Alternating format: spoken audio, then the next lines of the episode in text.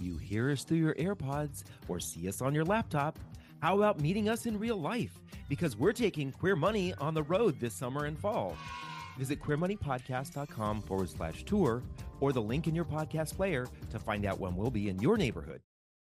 Student loans, they're a pain in the ass, whether you're paying them off or trying to figure out the process. And that's why this week on Queer Money, we invite Will from Breaking Student Debt podcast to share with us some of the tactics that he used while he was in school, as well as now that he's out of school, how he's paying off those student loans. He also clues us in on a really interesting new site that is helping students pay off their debt. Paying off your debt is just one of the financial aspects of our lives. One of the others is being aware of our financial situation, something that our sponsor, Mass Mutual, can help you with. Check them out at massmutual.com. There's personal finance for the masses. This is not personal finance for the masses. This is queer money. Cool. Welcome back to another episode of Queer Money. This week, we're excited to have Will Boyd of the Breaking Student Debt podcast. Will reached out to us several months ago. I don't. He he was listening to our podcast and he said, "Hey, would you be interested in coming on our podcast?" And we said, totally because we never turned down an invitation to a podcast. And we had a great time on his show. And he was one of the first people to ever stump us with a question. Actually there was a long dead silence on that show so not because um, of bad production but more so because we had no thoughts. It took us a minute to figure out what we wanted to say. Exactly.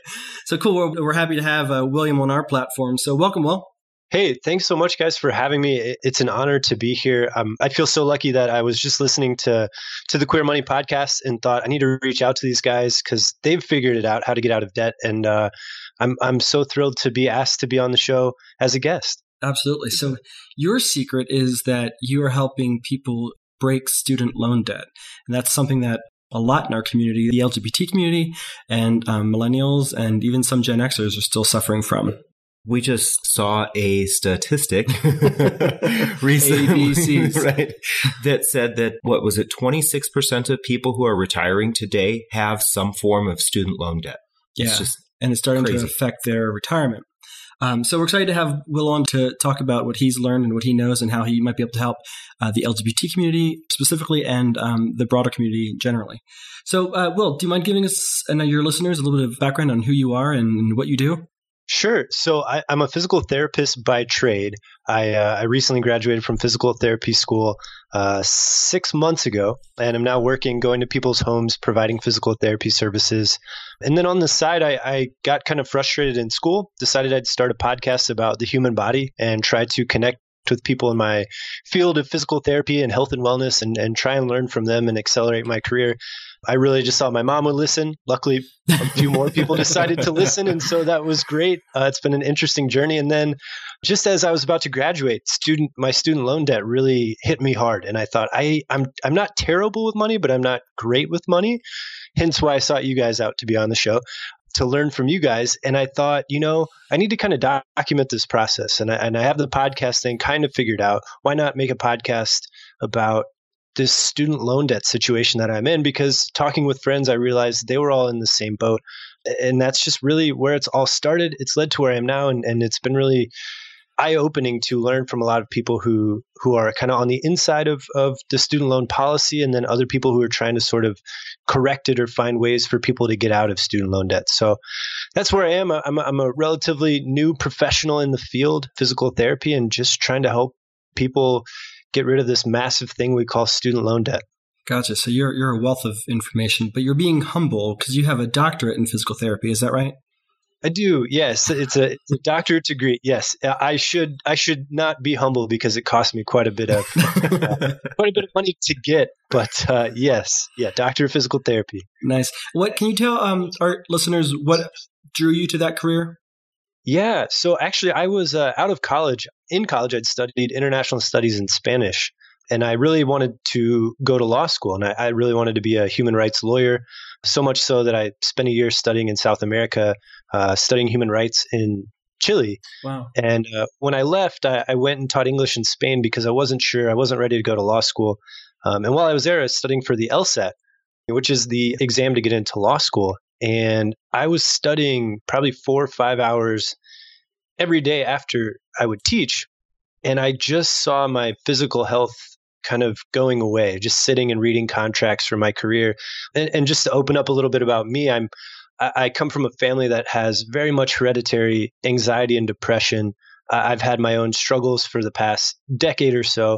And I knew that for me, one way that I really combated is to be physically active and to live a healthy lifestyle. And so I knew that, or I didn't know, I saw myself sitting for a long time, working 60, 70 hours a week as a new lawyer and in law school. And I thought this just isn't going to work out. And so I started Googling what should my career be? What should I do with my life? Like, who am I? uh, all the metaphor, all the metaphysical questions that one can ask Google. And uh, it's amazing. Google's pretty smart. It led me to the path of uh, you should go into the medical field. And and we were joking off camera before this about how terrible John and I are at science in a lot of ways. And uh, I, I, hope that's okay, John. Too, totally. and I was like, I don't know if I should do that. But I got lucky. My dad is a he qualifies as a disabled veteran and in the state of Indiana where they were living at the time, you got up to 120 hours of free tuition if you're if you were a child of a disabled veteran. And so I thought, well, you know, if I mess up and I go back and try to do this and I don't get it, you know, at least I'm not wasting my money or someone else's money.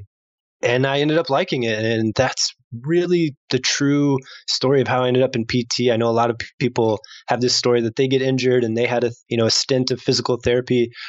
I'd sprained my ankle playing soccer a lot, but I never went to a physical therapist except for one time. So I guess I kind of come from a little bit different approach or reason for getting into it. And um, yeah, that's that's my story for becoming a physical therapist. Did you mention how much student loan debt he has acquired? Not yet. That was going to be my next question. Do you want to say it? yeah, Will, why don't you share with us? Because you have this uh, passion for helping people understand the story you're going through, and you are not an isolated case, that is for sure. yeah. We have a we have a family member who is drowning in debt, student loan debt right now as well. Do you mind sharing with us uh, what your PT degree yeah. cost you?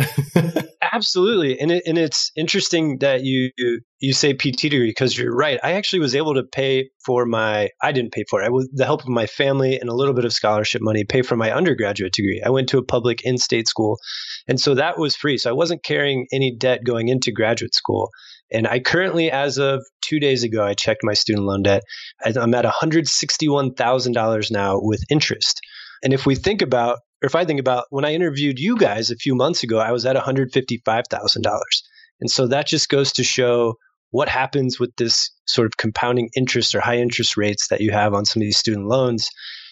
And you can see kind of this wormhole that we get into that you're just trying to play catch up in a lot of ways. And so I think the best thing that I can do for anyone is just be transparent and be honest. And so uh, I'm looking at a very, very, very large number of $161,000 in student loan debt.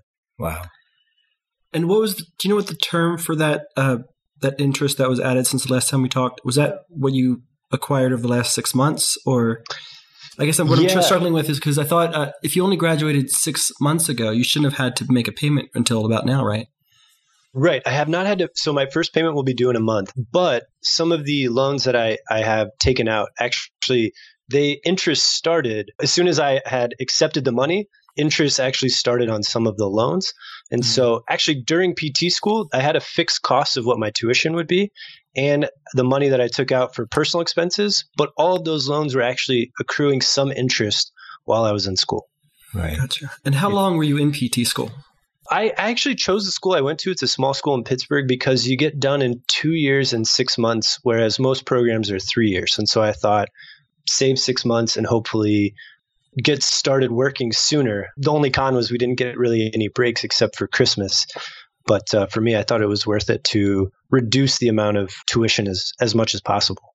Sure. Yeah, so I, I just want to make a point here that I think that a lot of you may be not taking into consideration. Will brought up that he, when he took the money to start going to school, he immediately started accruing interest. And when that happens, it's almost as if you, it's almost as if you start paying for the car, but you don't get it until you graduate. Uh, and you're, you're basically paying that interest over that time period, which may be a reason, a motivator to do exactly what you did, Will. was to go to a school where you would be done six months early. Because although it's not a large amount, but still four or five percent on one hundred and fifty thousand dollars over six months is uh, it's going to add up pretty quickly. Absolutely, you make a great point. It's something that we I talk a lot with my friends about, and and exactly that. I guess I didn't realize how quickly a small number such as four point five percent to my eye, right? To my eye, that's no, it's not that much. What that equates to over time, and uh, it it shocked me, and it's something that I'm I'm right now trying to figure out going through the refinancing process, uh, which which is something that if you're interested, we can talk about. It's it's been interesting trying to figure out how do you play this game of managing these different interest rates and how they over time really can make a huge difference. Yeah, we should definitely cover that. It sounds like you're you're experiencing the negative consequences of compounding interest. Usually, we talk about the benefits of compounding interest by investing in the market, but it can happen to you, can work against you. Right. But let's take a step back. When you started school, or as you were going through school, were you cognizant of the debt you were acquiring, or what was your thought process while you were going through school with regard to your debt? Yeah, that's that's a great question. I was cognizant, but ignorantly cognizant. I tried to just pretend that it didn't exist, even though I knew it existed. So I, I was not the most conscious of taking out like the minimum amount that I would absolutely need. I, I would take more just so I knew that I would have a, a, buffer and a comfort zone to still have a life and do things that I wanted to do in terms of go out with friends or or you know go to a baseball game or or whatever it was. But I wish I was more cognizant, and and I think part of the reason that I wasn't is I grew up in a family where money wasn't the most important thing, but it it was if there was a source of tension, it would be usually over money.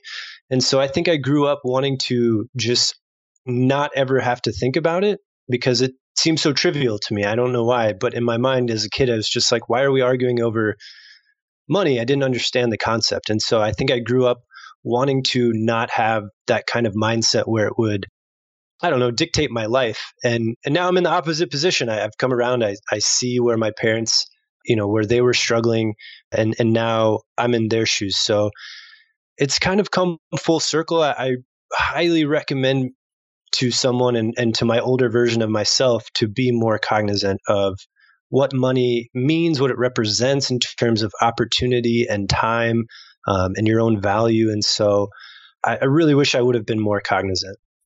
Yeah, it's interesting you bring up a point there, Will, of this idea of not liking the fact that money was dictating your life. And mm. I think that there's two ways to look at it.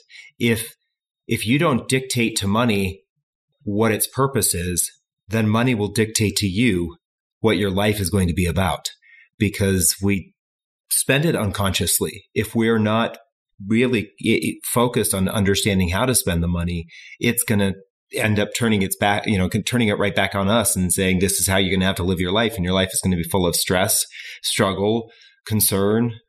And in family situations, oftentimes it ends up being fights.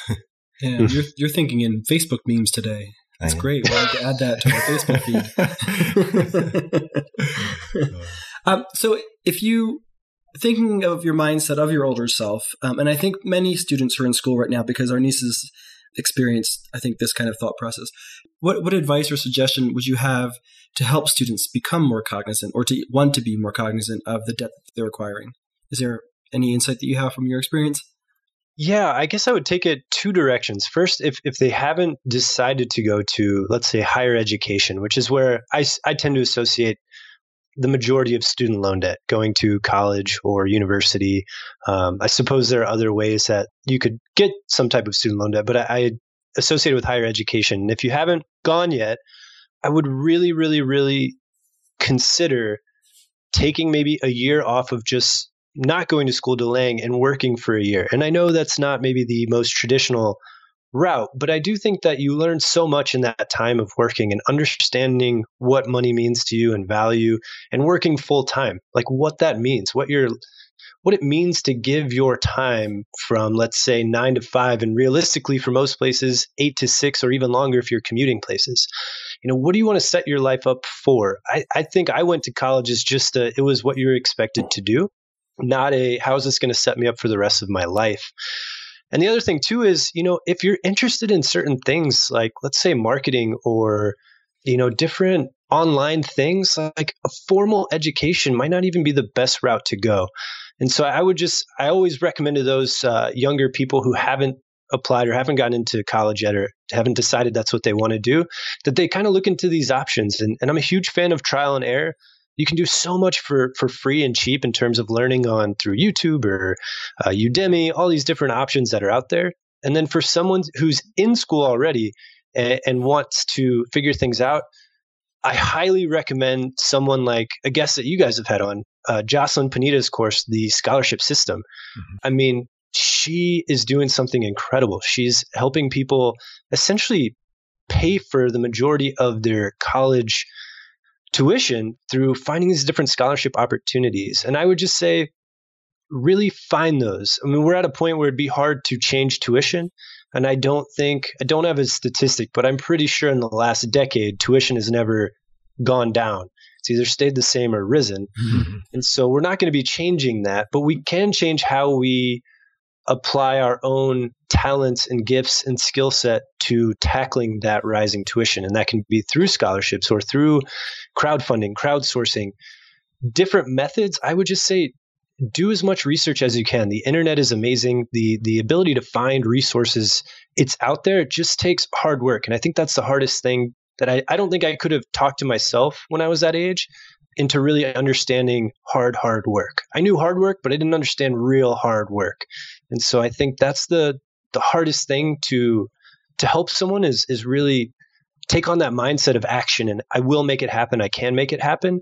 I can give you all the resources, but if you don't have that desire and drive, it's hard to do. So I, I, hope that answered some of the question. I kind of got on a on a tangent there about mindset. No, there, there's a ton of great information in that. And to your point about you know not taking the traditional route, you know, to um, Einstein's comment, we can't solve our problems with the same thinking that got us into them. Um, or something like that. He probably said it brillianter than I did. brillianter. but um, maybe maybe taking a year off for more students than what is tr- traditionally the case makes more sense before you know figure out what it is you really want to do before you dive into acquiring a bunch of debt. Um, and to, to, your recommendation about jocelyn david and i just spoke at the um, prudential's lgbt financial experience symposium and we took a bunch of questions from people and people wrote down answers or, or were taking notes as, as we responded. But when somebody asked about alternatives to help pay for school when we recommended jocelyn and her strategy all heads went down and started writing notes. so it got, I think it got our best response. So uh, I'm glad that you recommended that because that is a, a great resource. To take a step back for you, how can you break down your debt for us? How much of it was, was tuition? How much of it was room and board? And how much of it was that quality of life that you kind of alluded to earlier? Beer money. Maybe beer money. Uh, there was quite a bit that went to beer beer money. That I won't lie, um, but I think tuition itself ended up around eighty, the low eighty thousands, just strictly tuition. And then I took out, I want to say sixty some for personal uh, living over the course of three years, and that got me to December. And then since then, it has added up to I want to say fifteen to twenty grand more uh, just through the interest that's been accruing on on the varying loans that I have. And and just to break it down, I have all my tuition was paid for through Stafford loans, which is through the uh, government, and then as well I have Grad Plus loans, which is also another sort of segment of the government distribution of of student loan money. So no private. I didn't have any private loans, I should say. Okay. Yeah, that's interesting. Yeah. Yeah, that quality of life can uh, affect you in terms of your student loans. For example, our, our niece, uh, she went to school and a, and a, good chunk of hers went to pay for room and board. And yeah. the idea was that there weren't many options for her to, to have a place to stay that was safe and, and, and uh, for a woman to live at. And so that might be something to consider when you're thinking about school. Don't just think about the degree that you're getting. Think about what the cost of getting that degree is going to, the peripheral cost of getting that degree is going to be and whether that actually makes sense because it might make more sense for you to go to a different school that might not require such high room and board. Yeah. And I, I will comment. I've seen a number of articles over the last year about how schools, some schools are really changing the the quality of life that they offer at school. And because of that, you know, for example, these, some of these schools are becoming five star resorts with multiple swimming pools and the activities that are provided and all of those things. Well, those, those aren't free. You don't get those for free when you go to school.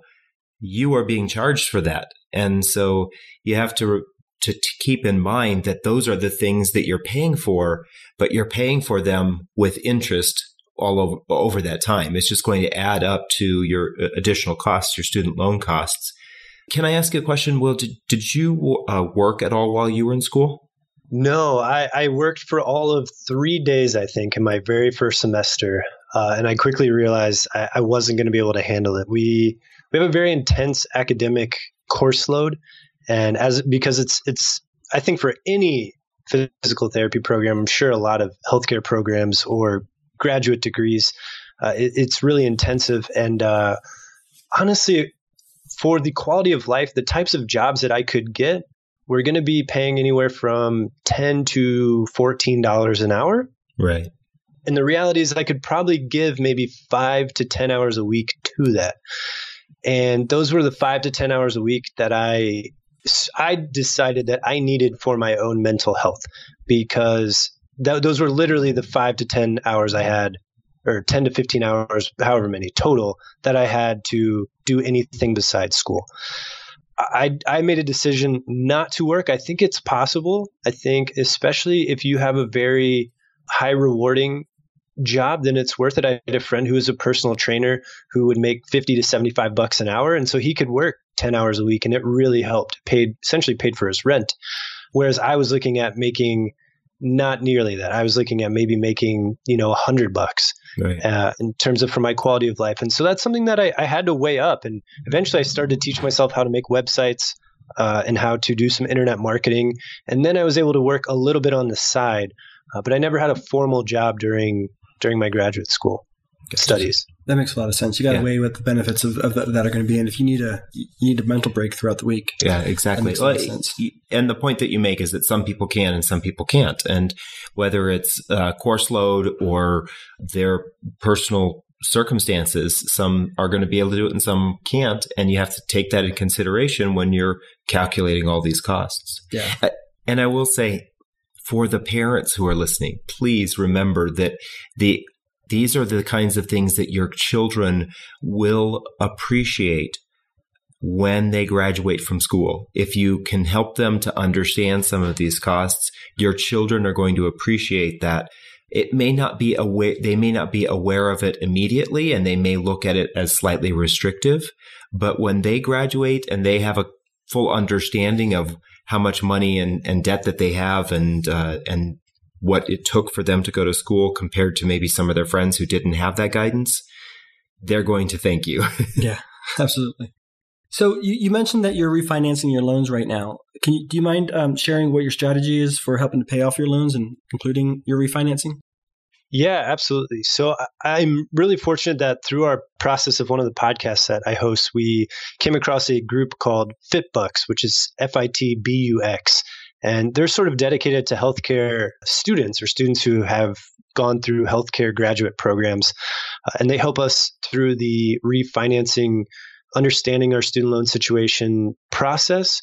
Uh, it, it's still an up and coming company, but anyways, the whole point is they're they're the ones sort of helping me. And so I recently just had a talk with their CEO who has plenty of time to help people, and he uh, he helped me realize I needed to get into an extended fixed loan. So mm-hmm. otherwise, I was looking at the standard loan repayment. So if anyone's out there and you're in school right now, the standard loan payment or repayment plan is a 10 year plan, and you're looking at a very high monthly payment depending on how much you owe. I was looking at a $1,981 a month payment on the 10 year standard repayment plan. Wow which was going to be tough. That's a uh, four hundred thousand dollar house. yeah, yeah. Could I get that? That would be great. Uh, I would trade. I would trade my degree in for that. Uh, but so I realized I needed to do something different, and he helped me figure out I needed to go to an extended fixed graduate repayment plan, not the graduated. There are several things you can do. He essentially helped me realize the income based plan wasn't for me. The extended graduated, all that, which you know, maybe for another episode, you can go into we can go into details about. I realized I need to get that extended, so that brought my costs down to I think around eleven hundred a month, which still a large chunk of of my income, but at least more manageable in that the other part can now go to rent. Uh, and then he's helping me once my first few payments are are in and I've paid them. Then we're going to be talking about specifics of refinancing and, and using specific companies and programs that are out there to help you refinance your loan. And for anyone who's not familiar with refinancing, essentially it means I have six to eight different loans right now. I can't remember exactly. I think I have I think I have eight. And you have to they all have different interest rates on them depending on which type of loan they are, whether that's the Stafford or their Grad Plus loan. And they all have different interest rates. And so what refinancing is I can take all those and essentially combine them, consolidate them, get one interest rate on all of them. And that's what I'm looking at at doing. It depends on several things like your credit score, uh, your debt to income ratio, as well as your sort of credit history along with your credit score and those kind of things. So that's where I'm at. And, and I love to be transparent in that I'm still not 100% sure exactly what my decision will be. You know, that's what I'm documenting on the podcast right now is, is how I'm, I'm sort of sorting through all of this noise of numbers and uh, all these different words for loans and stuff that before I had no idea what any of it meant, which I think is part of the scheme, right? Just confuse you. And so you don't know what to do. But uh, that's, it's a little bit of my bias in there. Yeah, I, I love we, that you're. Uh, I love that you're documenting your experience going through it because I think it makes it more accessible to people who are uh, going through it as well, as opposed to having somebody preach down from the pulpit saying you should do all this. It's it's kind of they can learn as you learn, vice and vice versa. Right. So I think it's great. So to be clear, does FitBux primarily or only help those in physical therapy? No, so they're actually they're they're going to be open to anyone. They've just uh, that's who they first targeted uh, in terms of their first sort of niche population that they wanted to affect. The CEO's wife is a physical therapist, and so that's sort of where the the interest started for them of, of this population. But they are they're really really incredible. I highly recommend. Um, and this is no plug. I I get no payment for this at all. Just they're really really a great group of people in, in a company that are really trying to help people get out of student loan debt.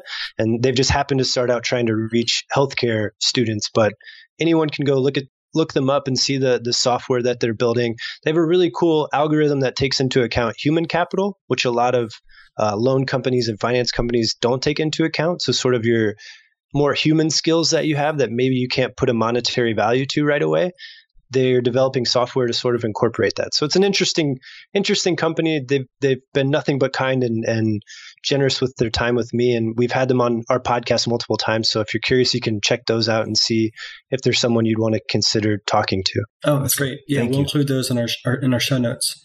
I love it. Um, so in line with thinking of, of ways to pay down your student loans, what uh, what are your thoughts on the federal student loan forgiveness program? Do you have any? Yeah.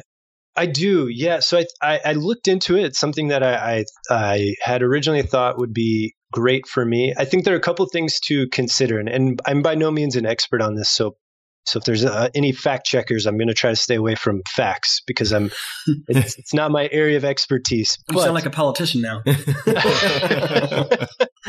don't, I, don't, want to steer anyone the wrong way, so that's that's my only thing. Fair my enough. my my initial thoughts are it's a great idea, great concept. And I have heard from some people that it has really helped. I've also heard that a lot of people have started on it, become disillusioned by it, and have stopped being on that program. So that's that's just general. I don't I don't have a, a personal experience with it. I will say the one thing that has constantly come up through uh, talking with different people is that it's sort of up to the legislation at this point whether or not it stays in place. And so it's not a once you're in, it's fixed, you're into it, and you get 10 years. If a new, let's say, uh, leadership in government came in, that could be essentially wiped away in a moment. And and again, I, I try not to state that as fact. That's what I've I've gathered and learned or heard.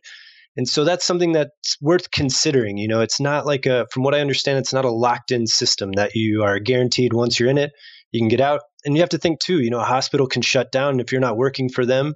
Essentially the student loan forgiveness is you work for any type of nonprofit, which can be a hospital, which I think is ironic because hospitals work on a profit. Yeah, they make uh, a lot of money. They make a lot, right? the irony there, I'm, I'm not sure about. But for nonprofits, so if you work for like a children's institute or you know local any nonprofit type of organization, then you can work for them for 10 years and essentially whatever you have not paid back, you would be forgiven for the rest of your student loan debt. And I just don't know enough to really make recommendations. All I can just say is, is what I've learned up to this. And it's certainly worth looking into if, if you think that your career path wants to go or you want to go with your career path down a, a more uh, service oriented path. I would highly recommend looking into it and really digging into seeking out people who have gone through it or who are in it and find out real testimonials, which is something I'm hoping to do on the podcast here soon. Awesome. Yeah. So if, if, if you're considering that as an option, check out Will's podcast, Breaking Student Debt, uh, to learn more about that, hopefully in the near future, as you can schedule those. So since we've mentioned your podcast, can you take a little deeper dive into what Breaking Student Debt is and who you feature on your podcast and how that might help uh, your target audience? Absolutely, yeah. I, appreciate the opportunity to to talk about it. It's something that's been a a really interesting ride for me. I, I essentially the, the whole goal is to one document my own journey and struggles with trying to figure out this maze of how do I pay back all of this money. So a part of that is understanding the system. So I, I have I've had guests on who talk about sort of the macro or bigger picture of student loan debt and policy. Why are we in this mess? Uh, why why are we still valuing education at this incredible financial cost? And is it worth it? So that's that's a, a small segment of it, but I think it's worth trying to understand first. And then the other thing is to try to talk specifics about taking your loan down or figuring out how to get out of debt. So tactics and strategies. We had these really great guys on the debt free guys who talked about mindset and what it takes to uh, the principles of living a debt free life, which I think so much of life and anything and any goal that you set comes down to your mindset and willingness to commit to it. Um, and so starting the podcast really for me was about making a commitment that I'm going to stick this out and I'm going to figure out how to get out of this debt. And then the other thing is to talk about growing your own income because I think one of the quickest ways of getting rid of your debt, of any debt, is increasing your income or at least disposable income that you can put towards your debt. Mm-hmm. And so I didn't want it to be about just complaining about student loan debt and not really offering options or solutions. So that's that's kind of what it's about. It's it's really meant for anyone who is faced with student loan debt. It, it, could apply to anyone with any debt, but it's more documenting the student loan debt process. And then I think for especially parents who are interested in having their their kids are thinking about college or going to school, I think it's really great to just understand the system. I, I truly think that it's meant to be somewhat complicated so you don't really argue with it or you don't confront it and challenge it. It's just meant to be so confusing that you just accept that that's what is the norm and we should do that. And uh, I guess my hope and my ultimate goal is to challenge that. Is it? Is it the best thing that we should be doing? Are there other ways? And uh, yeah, I'm I'm just passionate about it. I, I just don't want to see other people have to go through the the process that I've gone through of opening up your your bank statement, seeing the negative hundred fifty plus thousand dollars. Uh, it just there are too many really bright, wonderful people in the world that I think are their creativity is stifled because they're trapped in this mindset of I have to worry about money so much. And so that's my goal is to help people get out of that so we can enjoy the creativity that that everyone has. Yeah, thank, thanks. We appreciate that. One thing I, I love is that you're talking about the solution because, like you mentioned, there's a lot of people out there who are complaining. And oftentimes, right. a lot of people are complaining about the system and they're complaining about our government and they're complaining about, in many ways, they're complaining about how they think th- things have changed. And we know that things, especially for students, has has changed in the 70s. Someone could have a part-time job and afford to put themselves through school. And there's, and that's at a four year institution. And we know that that's just not possible today. There's no way that somebody can work a part time job and cover all of their tuition costs and their living costs. And so we know that things have changed. And I think especially in our community, the LGBT community, there's a lot of concern about how things are changing. um, and concern about with what's what's going on with government. John, you had a statistic around that. Yeah, so Mass Mutual did a study recently that showed that 80% of those surveyed in the LGBT community are worried about the direction of the country compared to 66% of the general population. And what I wanted to actually ask Will about was um, they also found that 65% of those surveyed in the LGBT community worry about money more so than 57% of the general population. And that affects their mental health and their stress levels. And then in addition, 45% say it negatively affects their diet and ability to eat healthy, live healthy, etc., compared to 34% of the general population. And you're a physical therapist, a doctor in physical therapy. I know you also have a, another podcast called the Knowbodies Podcast, K N O W B O D I E S, uh, where you talk about uh, health research and, and, and uh, how to stay healthy and, and, about physical therapy. What advice would you have for the LGBT community who may not be responding as um, positively as the general population to the the changes in their finances uh, or what their perceived changes in finances might be? Yeah, I think first off, I just think in general, we are grossly underestimating the cost of financial worry on our physical health. I just think that if if you were to tell someone, "Hey, you don't really have a choice but to work for someone else or figure out some way to bust your butt for 18 hours a day for 10, 20, 30, 40. I mean, we just talked about people retiring, still not being able to pay this back. How is it not going to affect our mental health, which is then directly going to affect our physical health? So I just think overall for anyone that we need to be aware of it. We need to start talking about it. And I think, especially for the LGBT community, I think we need more people to document what they're feeling, what they're going through in this process because we need more we need more transparency. We need more perspective. I think, especially in the healthcare world, my heart goes out to people in the LGBT community who, with not just new administration, but the changing world of healthcare and that, you know, pre existing conditions, who knows if those will still be able to be upheld and that you won't be penalized for that or, or any of those things. I, I can understand completely how this time of chaos and confusion only adds to the stress and to the worry. And, and as a healthcare provider, uh, honestly, I, I think one of the biggest things that we see, not just the LGBT community, but especially in that community, is how much just the mental health aspect is is being dictated by finances, by our social appearances. You know, as an as I guess as an outsider, I would say is just looking in and, and having plenty of friends in the LGBT community, there's definitely this idea of lifestyle and looking a certain way. And it's something that we talked about on on my podcast mm-hmm. with you guys. Yep. And that, you know, we need to have this talk about is is that worth is it worth all of that for what we're giving up in terms of financial freedom? And I think that's where like what you guys are doing is is so empowering is sharing that story and, and sort of breaking down the I don't know, norms or expectations. And we need more of those stories. We need more people to stand up and, and just challenge things. And, and that goes within any community, any system. And I think, you know, especially in the LGBT community right now, if, if, if that is a major concern, then we need more leaders to step up to the plate and say, you know, this is an issue. Here's why.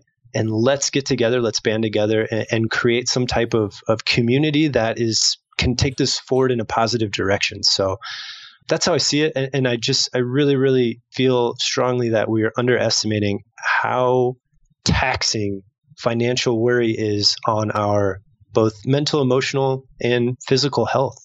Yeah, I, I would 100% agree with you there. I, I, think two things I've taken from this particular podcast one, I would go back to if you're if you're feeling this kind of financial stress and it's affecting your health, go back to Will's point from earlier in the show where he was feeling a little bit of stress um, early on and in his career, and that felt he needed to do something more physical um, to keep himself in shape and to release his stress and to stay in, stay healthy. I would say that's an option for the LGBT community if they're feeling a little bit stressed right now um, about their finances and the direction of the country. I would also go back to your point and you can always find somebody to complain about things with you. And I hmm. fear that right now our community is sort of um, stuck in this sort of echo chamber of, of, of, negative talk. And that only can compound on, on your stress and your health. So maybe find alternative positive resources like such as Will's podcast, maybe Queer Money, uh, or even the personal friends who will f- help find solutions and not just complain about things for you. Right.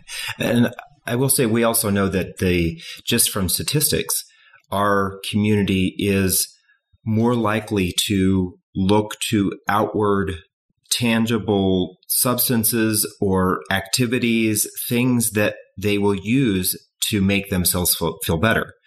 More young LGBT people smoke than average.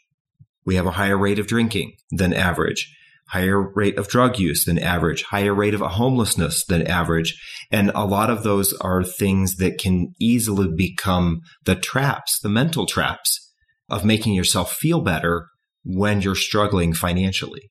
And so it, it, it makes sense that the statistics that Mass Mutual brought up that, that we're scared and we're concerned and, and what that does to us physically, that we want to protect ourselves from these kinds of things happening. And I, I will always go back to this. The day that John and I finally were debt free, and granted, we, we had a vacation planned that we had paid, we were ready to take and paid cash for it. But just the day that we said we are finally debt free was incredibly empowering and motivating and uplifting to me because I had this albatross around my neck for 17 years. And it was just incredibly, it, it made me feel so much better about who I am as a person almost as much as when I came out and finally said that, that I am I am gay. And I think that, that financially, if we can trap ourselves with massive amounts of student debt, especially, that will never allow you to live the life that you really want to be able to live. Yeah. I think there's a crossroads there for you, Will, in studying the mental and psychological and physical effects of money stress um, and how you can overcome that Since, with your yeah. knowledge with uh, money and um, physical therapy. yeah, it's. I think it's. You know, I really, really think that we. Uh, I'll be honest. In, in the physical therapy world, I think a lot of people associate what we do is sort of massage, stretching, exercise, which which it is, and I, I think we we do a really good job at that, and I I think we do an amazing job. But I'll be honest in that the past year of working in clinics, uh, what through school and now uh, professionally, I really feel that the healthcare world, just as much as the financial world, is so much more psychology than it is any other aspect. Whether that's for physical therapy, you might think it'd be physiological, or you know, debt, you might think it, or money, you might think it's financial knowledge or savvy. I think so much is just psychology though and your mindset and your willingness to say that I'm not going to run away from this like I was doing during school. I was running away from the problem. I was just ignoring it. And at some point, just confronting it and saying, I acknowledge you that you're real, you're a real problem, and I'm the one who's going to have to figure out how to get out of this. There's not going to be an external solution. No one's going to come in and sweep in and say, hey, you know what? I found 160 grand on the street for you. Here you go, Will. Like I can wish, but that's that's just likely not going to happen. And so for me, I think in any field, it, it, it comes down to psychology. And, and I know this probably wasn't part of the question, but I think just self development is is the most important thing you can do in life. And uh, if I could recommend anything to anyone right now, it's it's start investing in yourself, investing in your own belief system and what you what you want out of life. And uh, it's not easy when you're young, but I really do think that's the way to financial freedom, uh, at least to start. Yeah, that's awesome. yeah, I will completely agree with you. You know, our community loves unicorns. And the investing community loves unicorns because they are powerful and they give back to the the investment that you've made. But you are you are your own unicorn. Nobody is going to, like you said, nobody's going to write in on that unicorn and hand you $160,000. It's going to be yourself. Yeah, I love I love your your your, your positive approach and the way you're serving people, and I and I love your uh, personal uh, accountability. Um, it wasn't until David and I realized um, or owned up to the fact that we made our own mess and that nobody else was going to fix it, um, or be able to sort of turn things around. So I think it's that's awesome, and more of our listeners uh, and our debt free guys readers um, certainly need to check out Will's podcast, Breaking Student Debt. Will, where all can our people find you on social media and the internets? yeah. Well, first, I just I really wanted to say that you, you guys are a tremendous inspiration to me uh, and the work that that I'm trying to do. You have to follow the lead of someone, right? We're all just standing on the shoulders of giants, and you guys might not see yourself as giants, but I really do look up to you guys and, and am inspired by the work that you guys are doing and how you're serving your community and serving people. Just thank you so much for what you guys do. Uh, in terms of yeah, absolutely. In terms of social media, um, I think my Twitter is breaking s debt. Somebody had already stolen breaking student debt, so breaking s debt, uh, and then two Knowbodies T W O K N O W B O D I E S. And if you just Google Knowbodies or breaking student debt, I think the websites come up in the first few results. So, uh, yeah. And if, if you're curious about me, I think my Twitter is uh, will underscore b underscore Cameron. Feel free to follow me or add me if you have questions or going through something. Look me up on Facebook as well and, and be happy to chat and, and try to help in any way I can. Awesome. Thank you so much for coming on Queer Money. Definitely. And we'll have links to, to your show and your Twitter account on the show notes page. Great. Thank you so much, guys. It, it was an honor to be on the show with you guys. Thank you. Thanks again, Will, for joining us on this episode of Queer Money. We really appreciate your keen insight and helping us with this subject of student loan debt, something that I fortunately have never had to deal with. Thanks again also for turning us on to the website FitBux, which is helping students, especially those in the healthcare field, pay off their student loan debt faster. Getting your financial life in order is something that we all want to do. And Mass Mutual, our sponsor, is a champion of that. Check them out at massmutual.com. Okay. We just serviced you. Now you get to service us by subscribing to this podcast on iTunes and signing up for the Queer Money Lifestyle newsletter at queer.money. Well, I'm not really gay. Would help me if I had a personal chef made all me all my healthy meals for me. Right. So instead, I'll have a Snickers tonight for dinner. the other end, I like the butts. So. uh,